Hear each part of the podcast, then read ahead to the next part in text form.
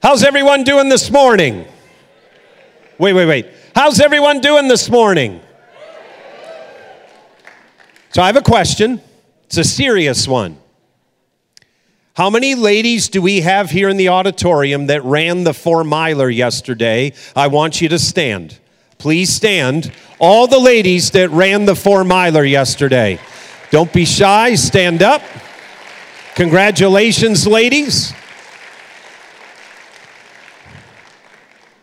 Congratulations for that. And what a great effort that is in, in and throughout the uh, Charlottesville community. Now, this morning, I was supposed to have been taking a break with my wife.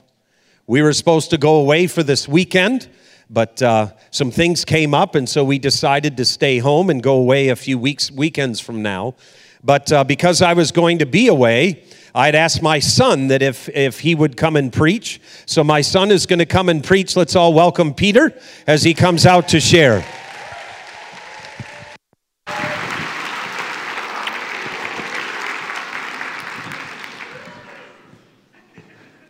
Good morning. There are some unfortunate perks to being a pastor's kid. If you're a surgeon's kid, you can't fill in for your dad. I used, I used to think I was much different than my dad. Um, I used to think I was much smarter, and, but my hairline is receding as well.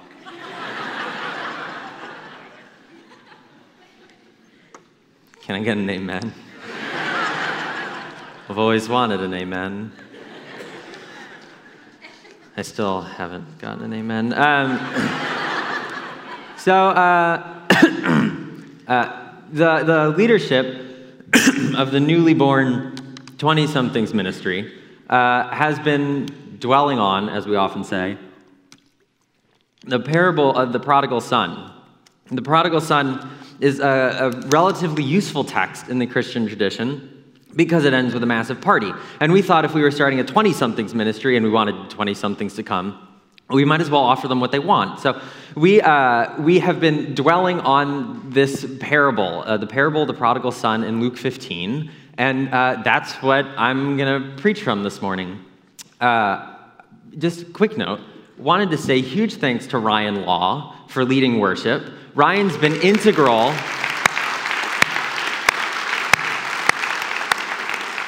Ryan has been integral to uh, branding and guiding the 20 somethings ministry and I've always wanted to preach after Jack Black led worship, and so I'm uh, very honored and happy that he's here this morning. So, uh, considering the uh, remarkable fullness of the parable of the prodigal son, I thought it might be useful to read it over once together. So, if you could turn in your Bibles or click on your smartphones to Luke 15, uh, page 848 in the Bibles we provide, which will one day be the title of my autobiography. Um, Let's read. This is what Jesus says. Jesus continued. I guess he doesn't say that part, but there was a man who had two sons. The younger one said to his father, Father, give me my share of the estate. So his father divided his property between them. Not long after that, the younger son got together all he had, set off for a distant country, and there squandered his wealth in wild living. After he had spent everything, there was a severe famine in that whole country, and he began to be in need. So he went and hired himself out to a citizen of that country, who sent him to his fields to feed pigs. He longed to fill his stomach with the pods that the pigs were eating, but no one gave him anything. When he came to his senses, he said, How many of my father's hired servants have food to spare? And here I am, starving to death. I will set out and go back to my father and say to him, Father, I have sinned against heaven and against you. I am no longer worthy to be called your son. Make me like one of your hired servants. So he got up and went to his father. And while he was still a long way off, his father saw him and was filled with compassion for him. And he ran to his son, threw his arms around his son, and kissed his son. And the son said to him, Father, I have sinned against heaven and against you. I'm no longer worthy to be called your son. But the father said to his servants, Quick Bring the best robe and put it on him. Put a ring on his finger and sandals on his feet. Bring the fatted calf and kill it. Let's have a feast and celebrate. For this mine son was dead and is alive again. he was lost and is found. So they began to celebrate. Intermission. Okay. Meanwhile, the older son was in the field, and when he came near the house, he heard music and dancing. So he called one of the servants and asked him what was going on. Your brother has come, he replied, and your father has killed the fattened calf because he has him back safe and sound. The older brother became angry and refused to go in, so his father went out and pleaded with him. But he answered his father, Look, all these years I've been slaving away for you and never disobeyed your orders, yet you never gave me even a young goat so I could celebrate with my friends. But when this son of yours, who has squandered your property with prostitutes, comes home, you kill the fatted calf for him. My son, the father said, You are always with me, and everything I have is yours. But we had to celebrate and be glad because this brother of yours was dead and is alive again. He was lost and is found. Okay, so I have always known that there are only two kinds of people in the world. Everybody has always known that there are only two kinds of people in the world. And I think it's pretty clear that the Gospel of Luke is teaching us that there are only two kinds of people in the world. It's one of those cliches that everybody knows and the Bible always supports, like a penny saved is a penny earned or you always stop at Cracker Barrel on family vacations. And um, the, the problem is, of course, that everybody who believes that there are only two kinds of people in the world believes that there are two different kinds of people in the world. So, when I was applying to college, the University of Chicago in 2012 had an application uh, essay that every incoming freshman had to answer, and it was dog and cat, coffee and tea, Great Gatsby and Catcher in the Rye. There's only two kinds of people in the world. What are they? And finding that quite intimidating, I didn't write the essay, and I didn't apply to the University of Chicago, so I didn't get into the University of Chicago. So who knows? I could have been a great economist or a national famous producer of sausages and bluegrass music or something, but I didn't. And the whole course of my life was radically altered. I couldn't answer the question of how many people there were in the world. So I started asking around, as one naturally would do. And I asked my Italian grandmother, She's about this tall. She's in my pocket right now. And uh, she was the understudy for the Italian mother in law, and everybody loves Raymond. So she's tiny and pinchy and blonde and very cutely passive aggressive. And she, um, I said, Hey, Nanny, what two kinds of people are there in the world? And she said, There are those who are Italian and those who wish they were. and you might think that's trite. But in her town of Easton, Pennsylvania, where she grew up with Bartolottas and Costanzas and Carais and Dragadas, there really are only two kinds of people in the world Italians and those who wish they were. Because if you don't wish you were Italian, you wake up like with a horse's head in your bed, or sleeping with the fishes, or there's a brick through your window. And she once, without a bone of irony in her body, told me, Don't marry Pennsylvania Dutch, the cold people. They're cold, cold people. But I do happen to be, therefore, a half blooded Italian, so I think I'm relatively safe. And uh, then I decided to Google the question because that's what I do because I was born in 1994. And I Googled what two kinds of people are there in the world. And believe it or not, Britney Spears answered this question with the phrase, There are those who can hang with me and those who are scared. it seems quite obvious that the former is the better category, so I wrote Britney and asked to hang out, and I have heard nothing back, but I'm very certain that she'll see this sermon and give me a ring. Um, and, and then I went and asked my sister, who's very, very bright. She'll go to UVA in the fall, very bright. And uh, she said, I swear, there are those who can hang with me and those who are scared. So if you'd like to write my sister fan mail, she's recently moved to Baltimore. Um, and then I thought, what do I think? Which I assume is a fair ask question to ask oneself. What do I think? What two kinds of people are there in the world? So I said self, and myself said yes, and he, for whatever reason, sounds vaguely like Woody Allen. And I said, What two kinds of people are there in the world? And myself said, Well, do you remember in 2002 when you were in second grade? I said, Yeah. I said, You were on the playground with all the kids? Yeah. And, and this little ring collected around you and the other kid? Yeah. And you picked a fight with the other kid? That's not exactly how I remember it. Doesn't matter for the sake of the story. The point is, you were in a circle with the other kid, and you remember he looked like a 30 year old in a second grader's body, like he had the muscles of a buffalo, and it was the two of you there on the playground. Yeah. And you eventually came around to the thought that something was going to go down. Yes. Yes, I did. And what did you do? I pretended I was a Power Ranger. You pretended you were a Power Ranger. You did like the ninja stance and you called on the ancestors or something. Then What did the kid do? He punched me in the face. He punched you in the face. And then I fell on the ground with my butt in the sandbox and I cried with a black eye. And I remember, I remember even now looking up at a circle of second graders who were kind of laughing and pitiable. See, I've always had the physique of Gumby. I've never been one to do particularly well in a fight. And I found out, thinking about that, that that was the day that I thought the two people in the world are bullies and losers. And I think I continue to believe this to this day. There are bullies and there are losers. There are skinny theater kids and there are big athletes. And I just wonder if you ask yourself, what is the day that you found out there are only two kinds of people in the world? Is it um, that was the day I saw her standing there? Or I remember the day that plane hit those towers? Or I remember the 94 election? I mean, what is it? What's the day that you decided there are only two kinds of people in the world? So, not being God, neither me nor you, I decided to ask the Lord, hey, what two kinds of people are there in the world? And he didn't say anything immediately, which I've noticed is a thing he often does. so I gave him a couple uh, options, which is a thing I often do. And I said, you know, like male, female, Jew, Greek, barbarian, Scythian, slave free.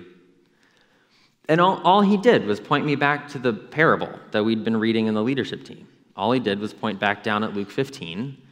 And on further consideration, I think, I think what that means is that there are only two kinds of people in the world. And what Luke teaches us is there are people whom God wants to celebrate and people whom God wants to celebrate with. Those are your options. The people that God throws a party for and the people that God invites to a party. So the story starts off, unlike the other two stories in Luke 15. Luke 15 has three parables, and the first one goes, What man among you, if you lost a sheep? And the second one goes, What woman among you, if you lost a coin? In other words, if you lose a Ben Franklin or your car keys or your kid, what do you do? You go and you look for it, and when you find it, you celebrate.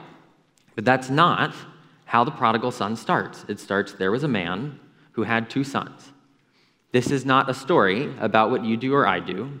It's not a story about what comes naturally or what comes by instinct. It's a story about what God does, what God does as a father for his children.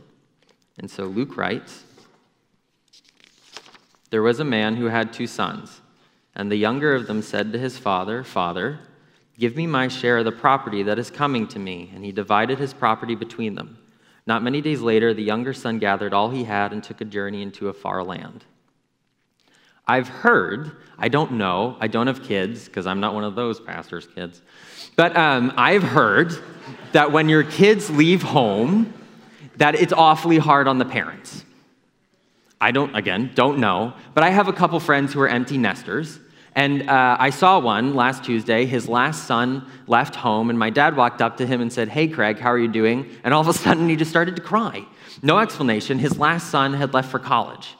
And I think most of us get that when the younger son leaves home, that's probably pretty heartbreaking to the father. But what you don't really get, if you don't read the text in its original language, is uh, how heartbreaking it is. So the son comes to his father, and in Greek he says, Give me the portion that's coming to me, and instead of your estate, it says, of your being. Give me half your being. And then in Greek it says, And the father split his life between them. The word for property is life, is bios. The father splits in two. Give me half of who you are, and the father gives him half of his life. It's utterly heartbreaking. And then the boy leaves home. I was at the National Prayer Breakfast this year when uh, President Obama gave his final National Prayer Breakfast speech.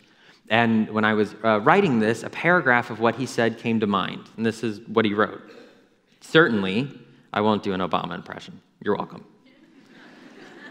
Certainly, during the course of this enormous privilege to have served as President of the United States, this is what my faith has done for me. It helps me deal with the common everyday fears that we all share. The main one I'm feeling right now is that our children grow up too fast. They're leaving. It's a tough deal. And so, as a parent, you worry about will some harm befall them? How are they going to manage without you? Did you miss some central moment in their lives? Will they call or will they text? I have no idea if Malia will call or text him. But what I do know is in first century Palestine, when your kid leaves home, your kid leaves home. There's not a mail service in first century Palestine. When he's gone, he's gone, and he's gone with half of his father's life. And so uh, you have to imagine that when the boy leaves, his father just watches him go. And he's muttering under his breath to himself, Don't do it. Don't go. Don't go. And it's not the money. It's not that he's running off with the money. It's just that his kid is gone. I was reminded uh, when I thought about that, just the thought, that the father simply does not want his son to, want his son to go. Of, uh, a poem by E. E. Cummings called If. And the last stanza of the poem goes like this If fear was plucky, and if globes were square, and dirt was cleanly, and tears were glee, things would seem fair, yet they'd all despair. For if here was there, we wouldn't be we. We wouldn't be us. It wouldn't be you and me. I like this poem in this context because it reminds me, at least, that all God wants to do is be with you. God doesn't want to be without his kid. You can take half of his life, and still all he wants is to be with you. I think sometimes we think that is one of the most uh, unintelligible uh, truths, shall we say, of what uh, people who follow Jesus believe. But I think it's got to come home to us. He just doesn't want his son to leave. He watches him walk away, and then Luke writes this The younger son gathered all he had and took a journey into a far country, and there he squandered his property in reckless living. But we don't know exactly what he does there. Like, uh, did he wake up in the far more east? Did he wake up in the morning feeling like P. Diddy? Or was it like Sunday morning, rain is falling? Was his daily schedule pour out, drank, headshot, drank, sit down, drank, stand up, drank, pass out, drank, waist up, drank, faded, drank? That was a joke for the 20 somethings. It's a lyric from a song, and I'm not very cool, so I have not heard it often. But as I understand that, songs like this, exemplify the height of selfishness, the height of immorality in our culture, of famous people spending famous money in prodigal ways. But the fact of the matter is, Luke does not tell us how the younger son spends his money. He just says he spent it in reckless living. The word reckless living in Greek is zon asotos. The word asotos means without salvation. Kenneth Bailey, is the uh, most important commentator on this, on this parable. I promise you. Anytime you've ever heard anybody preach on the prodigal son in the last decade, they took all of their research straight from Kenneth Bailey. You should buy the book. It's called The Pro- Cross and the Prodigal, 80 pages long. You could leave now and you would get the rest of the sermon, just so long as you bought the book and read it. But this is what Kenneth Bailey says The phrase, zon asotos, reckless living, does not tell us whether the money was wasted in moral or immoral ways. It simply tells us that it was wasted, that it was spent wildly. He could have bought a Porsche, or he could have bought booze, or a record label, or a, or a tattoo, or a saltwater pool. I mean, it really doesn't tell us. All it tells us is that it went, and it went fast, and it went in such a way that when a famine hit the land, he didn't have a leg to stand on. In all probability, he was trying to buy friends. That's what you do in the ancient Near East when you come into money. You throw parties, you buy people presents, you try and buy yourself friends, you try and get the reputation of a generous person. But all we know is that at the end of the day, he had nothing left. And so, Luke writes, and when he had spent everything, a severe famine arose in that country, and he began to be in need. So he went and hired himself out to one of the citizens of that country, who sent him into his field to feed pigs, and he was longing to be fed with the pods that the pigs ate, and no one gave him anything. In Greek, in fact, the word anything is not there. In Greek, it simply says, and no one gave to him. He's profoundly alone. I, I wonder, I don't know, how many of you have maybe been there? Like when you're a kid and you get a giant bag of Halloween candy or something, and you're like this tall, and the bag is this tall, and you're thinking to yourself, oh my gosh, this bag of candy is never gonna end. And then you eat it all in one sitting. Or you show up on a college campus, and you're like, four years might as well be a lifetime. So you, you know, major in the humanities. And then at the end of the day, you have a stomach ache and a bachelor's in religion, and you're preaching at your dad's church. But, um,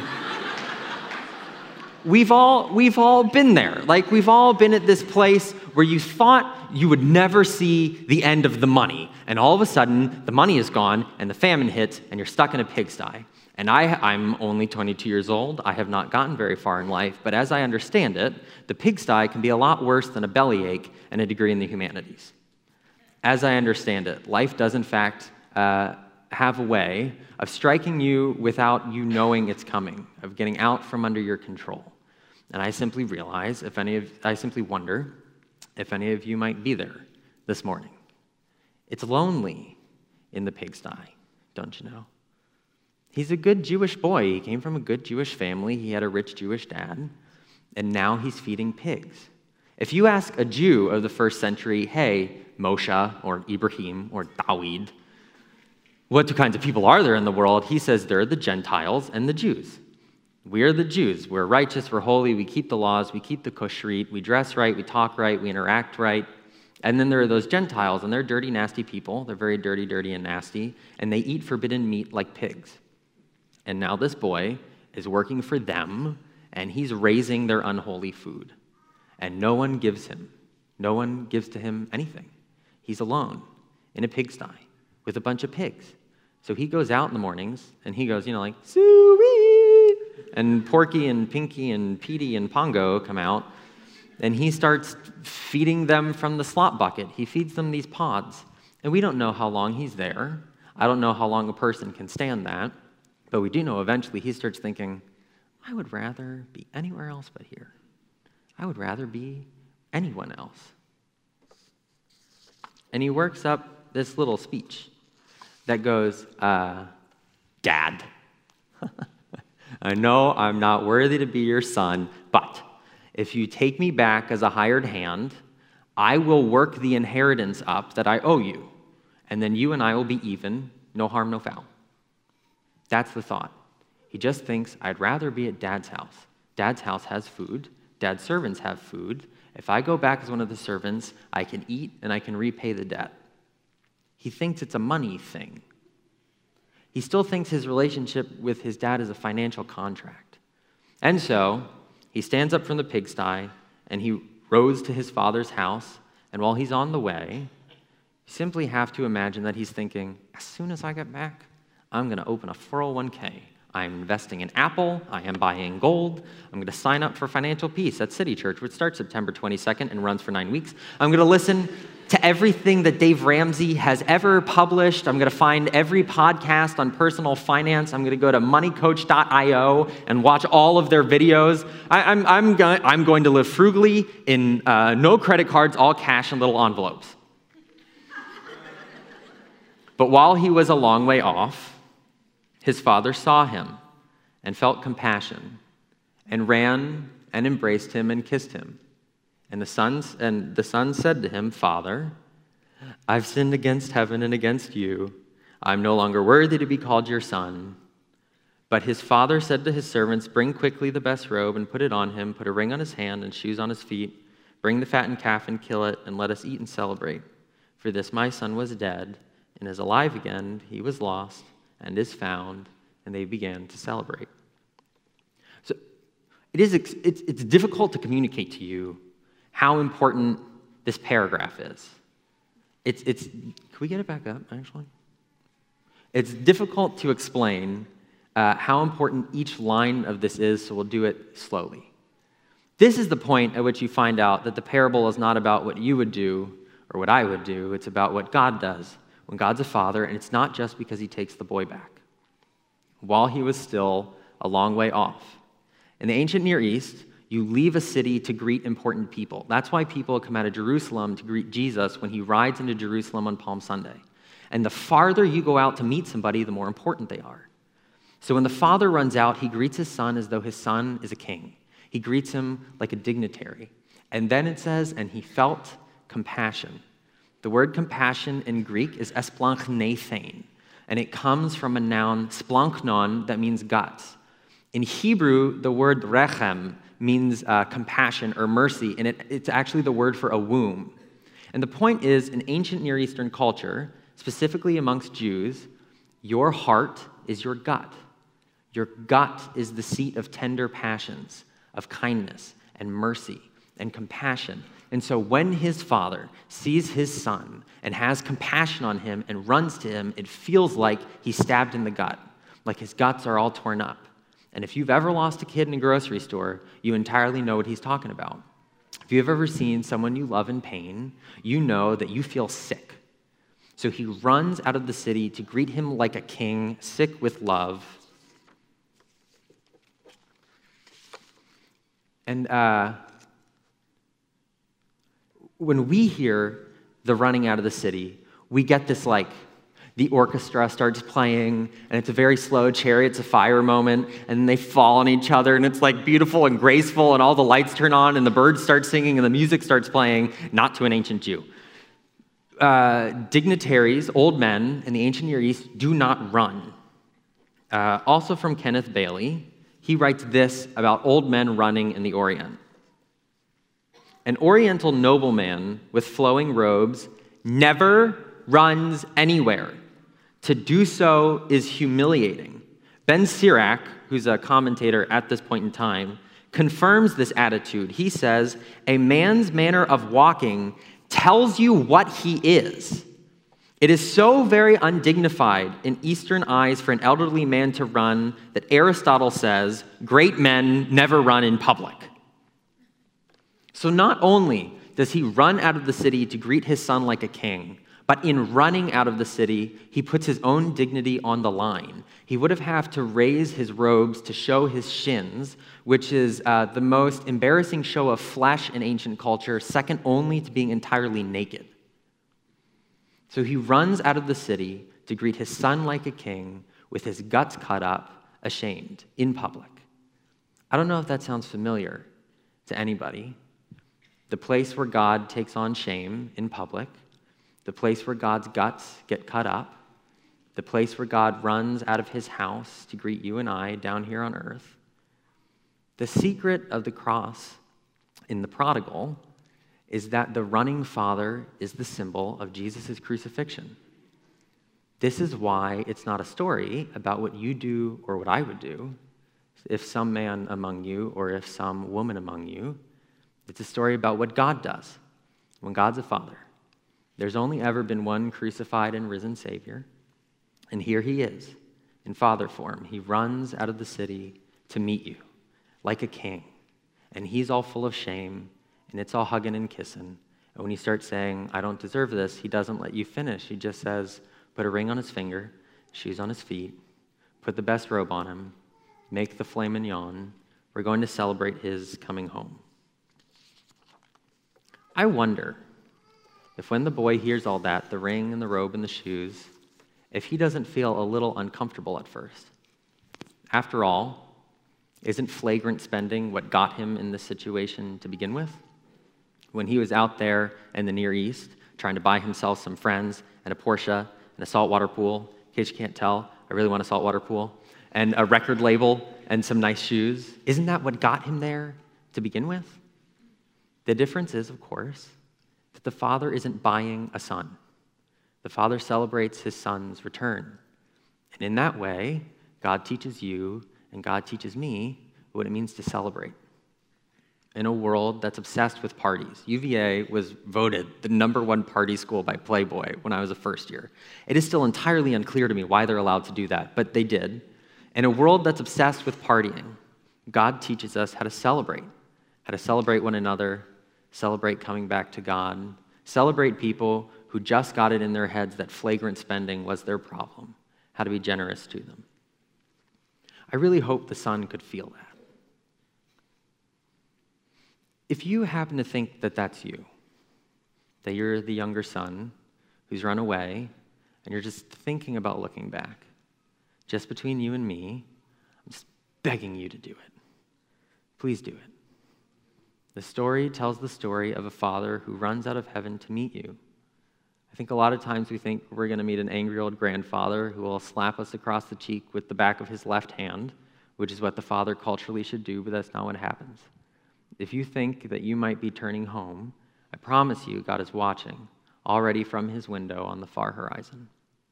Now, normally, that's where the sermon would end. Unfortunately, we have a whole nother chunk to go. So, welcome to the seventh inning stretch. Normally, this is where we end the story with the sinners coming back to God. But the story keeps going, and it keeps going like this. For this, oh no.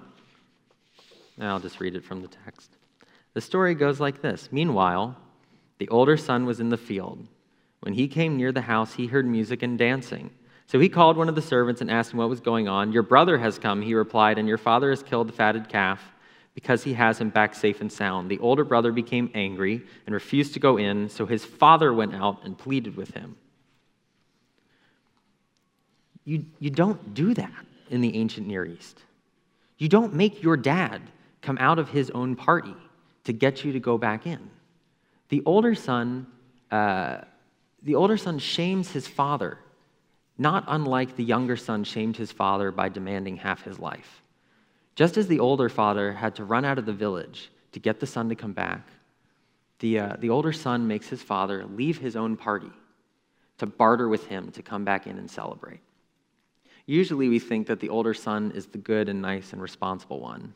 But you start to see in the story that actually he's not all that different from his younger brother in a number of ways. And then he said, Look, these many years I have, it actually says, slaved for you and never disobeyed your command, yet you never gave me a young goat that I might celebrate with my friends.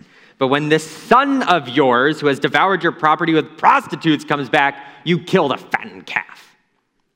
How does he know that? How does he know about the prostitutes? Luke never said anything about the prostitutes. He just said he lived recklessly. I think he just makes it up. I think he just goes, You know what kind of pastor's kid he is. You don't even have to ask what he's been up to. He's obviously just that kind of person. And then when he comes back, you just welcome him into your arms. I think there's a quick lesson here for you and me, which is don't write other people's autobiographies. You don't have to fill in other people's stories of where they've been and what they was doing and why you need to be all messed up about it and why God's got to give them more. Don't write other people's stories. They're not yours to write.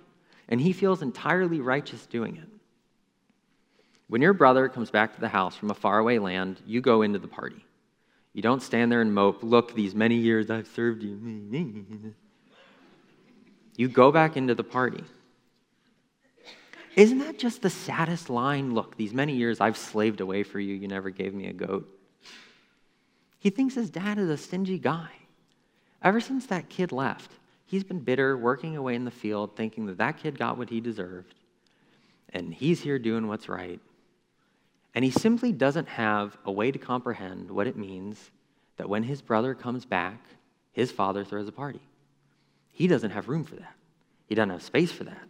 He doesn't know what to make of this. He feels somehow that it's a direct assault on himself. And the father says, Son, you're always with me, and all that is mine is yours. It was fitting to celebrate and be glad, for this your brother was dead and is alive. He was lost and is found. Evidently, it turns out that you can be always with God and still miss what God cares about. Isn't that just the saddest thing? He spent years slaving away for him, and he still didn't know what God was going to be excited about. This parable is written to you and to me in case we've been uh, walking with God for many, many years, and we still don't know what God's on about. This is a lesson for us who have been Christians for a very long time to remember that God cares about people. He wants you to be you, and me to be me, and we to be we. He wants us back. He cares more about the people than where they've been, and he's willing to pay the price to get them back. That's how much God cares. That's the Father's heart. See, if you're a child of God, you're not a child of God because you earn it. Nobody is a son by birth, or a son by worth. Everybody's a son by birth. Really gave that away. you know, like Isn't that what we all know from the time we're little kids? Like, you're down here, and then your parents fell in love, and you were next in line, so your soul got shoved into a person's body, and boom, there you were. You had nothing to do with to whom you were born or how you got there. You're a son by worth. God just wants you back. And so the challenge is clear for the older brother go join the party. The younger brother is the one whom God wants to celebrate, and the older brother is the one whom God wants to celebrate with. Those are your two options. There are two kinds of people in the world, and everybody gets an invite. Isn't that the funniest thing? So, uh, as, as a kind of conclusion here, I've been thinking a lot about this parable this week, and this one point hit me that I never thought of before. If God's going to tell a salvation story that everybody can tack onto, that everybody can buy into, a salvation story where everybody gets an invitation to the party, shouldn't it go once there was a man who had six billion sons. Like, once there was a man who had these sons, and they were all special snowflakes, and he knew every one of them, and he guided them from the time they were little itty bitty babies, and he brought them through college and grad school and an early job. And then, I mean, shouldn't he tell just an endless number of stories? And the funny thing about that was, what didn't bother me was that I felt like I was slighted. What bothered me was that it looked like God was playing dumb. As though God, in giving us the story, wasn't able to account for the complexity of the world that God had in fact created. Every single person and everywhere all the time. So I sort of went, hey, God, are, th- are there really only two people? Like, aren't you the one that created all these people? Aren't you supposed to be the one that doesn't have to tell a story just about two people? You can look at every single person and deal with them individually. Isn't this a little reductionist? Doesn't this make you a little small? And then I started to think about all the stories God has ever told. Out of all the people on the earth, God picked Israel. And don't be mistaken, Israel was a wimpy nation. They're tiny, they're enslaved to Egypt, and he commits to them. God picks Jesus of Nazareth, who is, quite frankly, a relatively uninteresting person, except for the fact that he's the Son of God. He's just kind of just another guy, he's just another carpenter. But through the story of Israel, through the person of Jesus, God establishes salvation for the whole world. There's a movie that I love called Big Fish. And in the movie, uh, this kind of like very witch like Helena Bonham Carter figure looks at Ewan McGregor, who's gorgeous. And um, she goes, In this world, your father only ever saw two women your mother and everyone else. that line just opened up this thought for me that maybe God reduces the whole human race to two people because he's committed to them. In a weird sort of way, God commits himself to Israel. Doesn't that shrink God to only being the God of Israel? God commits himself to Jesus Christ. Doesn't that commit God to only one person? God commits himself to two kinds of people those who have gone astray and those who stayed home. Shouldn't he commit himself to like six billion people in every possible theoretical universe everywhere? Like, isn't he God? Like the one that's like way up there and can do everything all the time and there's nothing impossible for him? And... But somehow, in committing himself to Israel, to Jesus, and to these brothers, he establishes salvation for everybody. I'm not entirely sure how it works, but I know when you're in love, you can only see two people that person and everyone else. God could see Israel in the world, Jesus in the world, the brothers in the world. God willingly looks like he's not God. He'll do that if that's what it takes to get to you. God will leave the high and mighty heavens, all the clouds and the stars and the bars and the lightning. He'll leave the big words. He'll tell little stories if that's what it takes to get to you. He'll show up in one guy on one cross at one time with one book left if that's what it takes. And the miraculous thing about it is it works. It does actually work. We, we go about our lives and we find ourselves spending in no salvation and God shows up as Father. Think about which brother you are, would you? Just for the rest of the week. Think about which brother you are. Is your challenge to come home to God? Is your challenge to get back into the party? I'd like the worship team to come out and I'll say a quick prayer. Worship team, are you prepared? Have I sprung the gun on you? Would you pray with me? Almighty God, you are our Father. I'm not really sure how that works. That you could be the Almighty God and our Father. You can be our brother in Christ. You can birth us through the Spirit. But God, we're trusting you to be who you said you were. who you said you are. We're trusting you to make us one of two brothers the one that you want home and the one that you give an invite to, and they both depend on you. If you don't want us home, then we're not the younger brother. If you don't invite us, then we're not the older brother. If it's not for you, I'm not really sure who we are, so we're trusting you to show up and make us who we are. You be you and we be we. We'll all be together forever. Thank you for that punchline in the gospel. It ends with you wanting us to go live at your house forever. Lord, I pray for anyone now who's maybe thinking that for the first time, that with you is where they want to be. Pray for anyone who's thought that many times but feels it may be fresh now. Lord, be with them today and the next day and all the days after that. In your name, amen.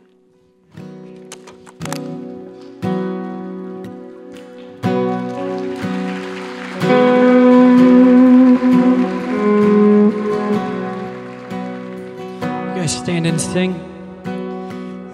I hear the Savior say,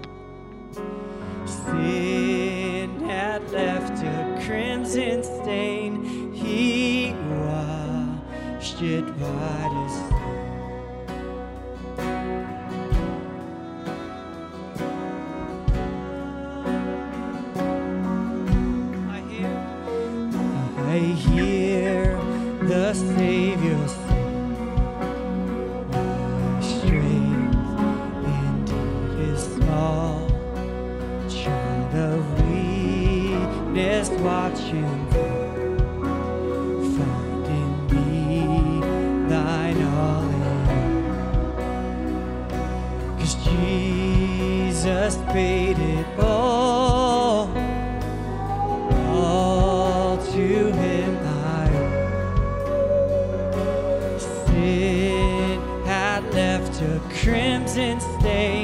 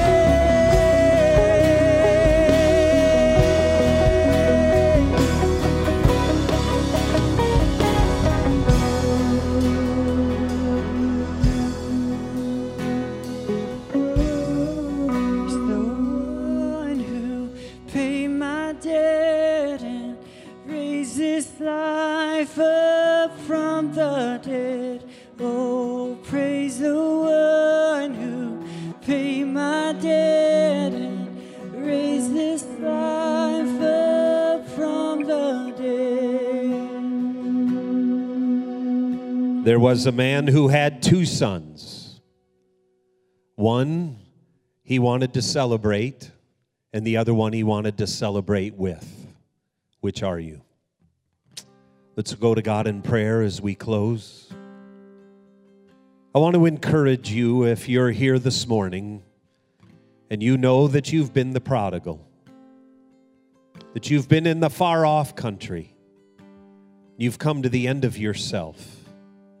There is a God who loves you, who's been waiting for you and watching for you, and He wants to celebrate you. Will you come home this morning? Will you say yes to Jesus? Will you open up your heart and your life by faith? God, thank you for this story. Thank you for the profound meaning that it has. Dear God, there are two types of people in this world the one you want to celebrate, and the one you want to celebrate with. Jesus, be with us this day. Be with us this day. Capture our hearts with this message. Thank you for your love.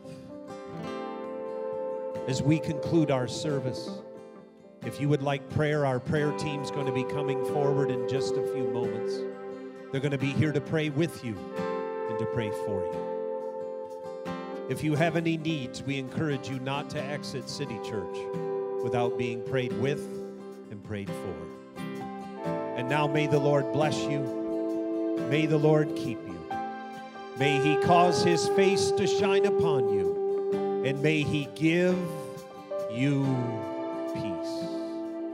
Let's exit and worship as Ryan leads us. God bless you. Have an awesome week.